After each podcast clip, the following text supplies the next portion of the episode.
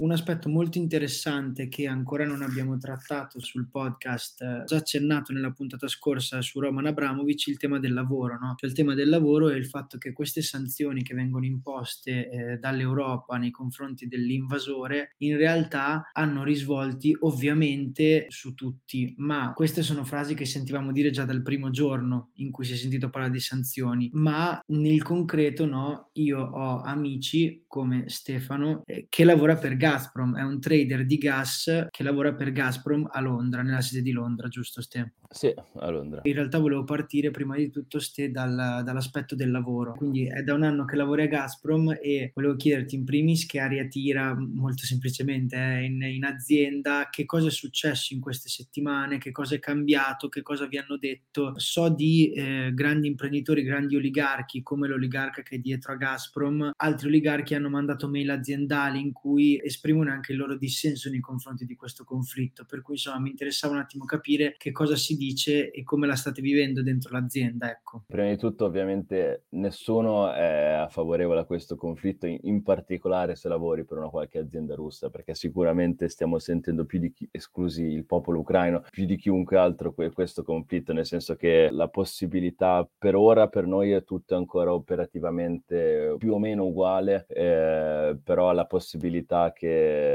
la stessa azienda possa chiudere è concreta. Io in particolare lavoro per un'azienda, si chiama Gazprom Marketing and Trading, che è una, un'azienda totalmente di proprietà di Gazprom, che però è sede in UK. E questa cosa diciamo che un pochino ci salva, cioè che appunto essendo un'azienda a tutti gli effetti in sede UK siamo diciamo un pochino più protetti da tutte le sanzioni del motivo per cui ancora adesso siamo in grado di lavorare. Detto questo, la situazione evidentemente non è, non è normale. Noi di mestiere tradiamo, cioè compriamo e vendiamo gas per cui abbiamo bisogno di controparti di altre aziende che tradino con noi, cioè se noi vogliamo comprare qualcuno che ci venda, se noi vogliamo vendere qualcuno che compri. Alcune aziende hanno deciso di non avere più niente a che fare con noi, non solo aziende con cui facciamo business, ma addirittura la, la, l'azienda che gestisce il catering della mensa, cioè quella in cui io vado a pranzo tutti i giorni, da un giorno all'altro ha detto che non, non potevano più fare questa cosa qui, per cui ora bisogna andare a prendere a mangiare fuori. Addirittura per un paio di giorni si è pure parlato che il, il nostro landlord, il nostro affittuario ci potesse sfrattare dal, si potesse interrompere il contratto di affitto del, del palazzo in cui lavoriamo. Quello almeno per fortuna è stato, almeno ad adesso non, hanno le basi legali per poter fare questo, per cui adesso stiamo ancora andando, però insomma questo è il clima. Ad, ad adesso tutto sta ancora funzionando, però siamo di fronte a cose talmente più grandi di noi, diciamo si naviga un pochino a vista, sappiamo tutti noi, anche fra colleghi, che fra parentesi quasi nessuno è russo, cioè sarà un forse un 5% delle aziende russe, cioè sono tutti ragazzi inglesi, più o meno da tutta Europa, sapendo che potrebbe essere che nel prossimo mese o perché è la Russia che decide di chiuderci perché non ha più bisogno di noi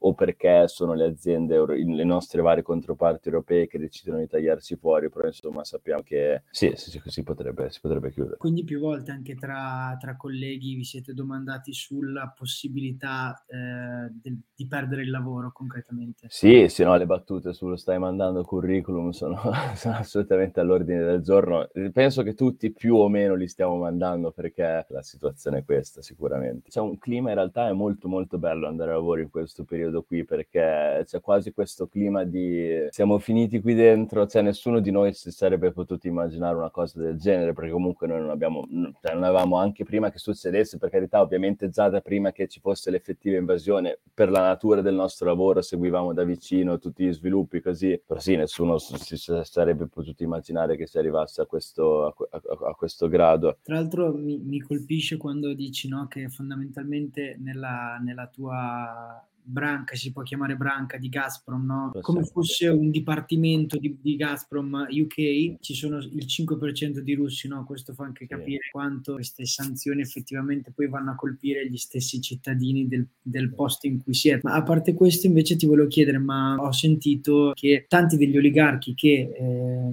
diciamo sostengono il governo russo stanno pian piano eh, esprimendo il loro dissenso nei confronti di questo conflitto. Non so se solo per un problema economico economico, perché d'altronde le sanzioni fanno perdere soldi a tutti costoro, o se anche per una questione morale e umana. Volevo chiederti se in azienda da voi queste comunicazioni sono state fatte, cioè se effettivamente c'è stato qualcuno che vi ha mandato una mail dicendovi scusate. No, allora una mail dicendo scusate no, non è arrivata. Sicuramente abbiamo fatto un paio di meeting tutti insieme, town hall meeting chiamiamo, cioè dove letteralmente tutta l'azienda, una cosa molto figa che la introdurrei in tutte le aziende italiane, parla con tutta l'azienda e alla fine che ha parlato dei vari argomenti del giorno c'è la possibilità di fare una domanda direttamente al CEO, anche se sei quello, lo stagista appena arrivato. Abbiamo avuto un paio di questi, eh, incontri dove quello che veniva detto è quanto un po' anche loro comunque sia sono, non sa, cioè io non so sinceramente quanto sappiano di quello che sta succedendo. Chiaramente il vero vertice dell'azienda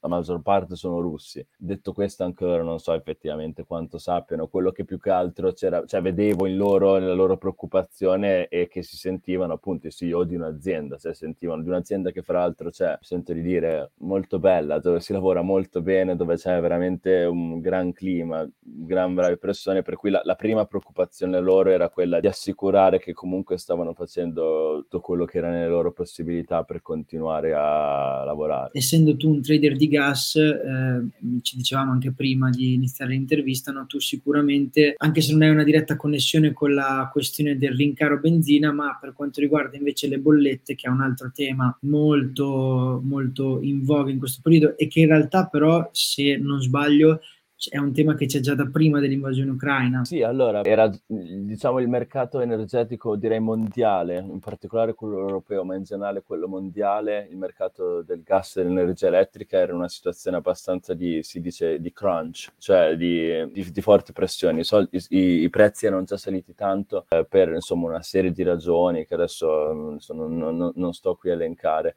però diciamo che sicuramente l'invasione dell'Ucraina ha portato un, un'alta tempesta a un mercato che sembrava giusto per finito l'inverno, che è stato un inverno piuttosto mite, perché è una cosa molto importante per il mercato del gas e delle temperature. È stato un inverno piuttosto mite in Europa, si stava per calmare, è arrivata questa, eh, questa nuova tempesta dell'Ucraina che ha rifatto schizzare i prezzi in alto, sono arrivati a, a, a vette, cioè sem- sembra ritradare i bitcoin, una volatilità pazzesca Scusa, ste volatilità sì. per chi non lo sapesse. Volatilità significa quando il prezzo si muove tanto. Da quando io ho tradato gas, prima che succedesse tutto questo, nei quattro anni miei precedenti di trader di gas, il prezzo si muoveva 40-50 centesimi al giorno in un giorno movimentato. Adesso è successo dei giorni in cui si, mu- si muovesse di 100 euro. Totalmente impazzito.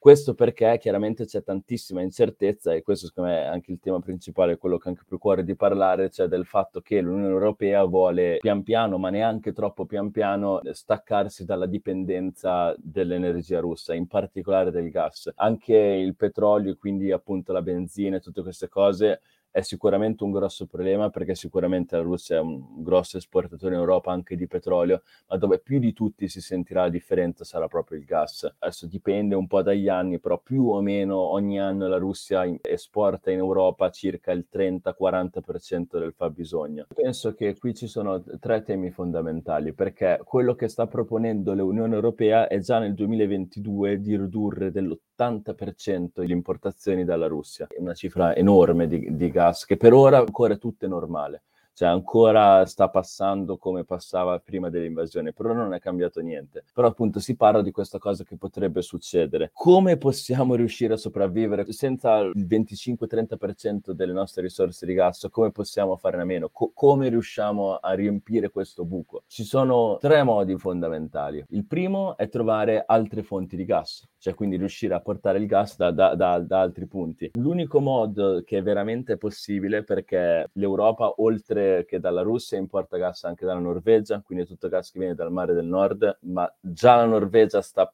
pompando tutto quello che possono, cioè sono già al massimo della loro capacità e un altro po' arriva dall'Africa, anche questo è al massimo della capacità. Dove ci può essere della flessibilità e quindi poter aumentare le importazioni di gas sarebbe da quello che arriva per nave, perché c'è anche questo mercato di, si chiamano LNG, cioè eh, liquefi- eh, gas naturale liquefatto, che eh, arriva per nave da vari paesi come possono essere eh, principalmente gli Stati Uniti e il Qatar. Il problema di questo gas qui è che per farlo arrivare in Europa dobbiamo competere, dovremmo avere un prezzo più alto dell'Asia, perché se no eh, segue delle logiche di mercato, per cui se chi produce in Stati Uniti vede che fa più soldi mandandolo in Asia, lo manderà in Asia. Per riuscire a farli arrivare da noi, l'unico modo è, è avere un prezzo abbastanza alto, sufficientemente alto per portarlo da noi. Quindi questa è una possibilità e sicuramente ne avremo bisogno, senza dubbio. E il secondo modo invece è quello di ridurre la domanda e questo si può fare, come hai citato tu, di diventare più green. Il gas viene usato per principalmente due ragioni. Il primo è per riscaldamento delle case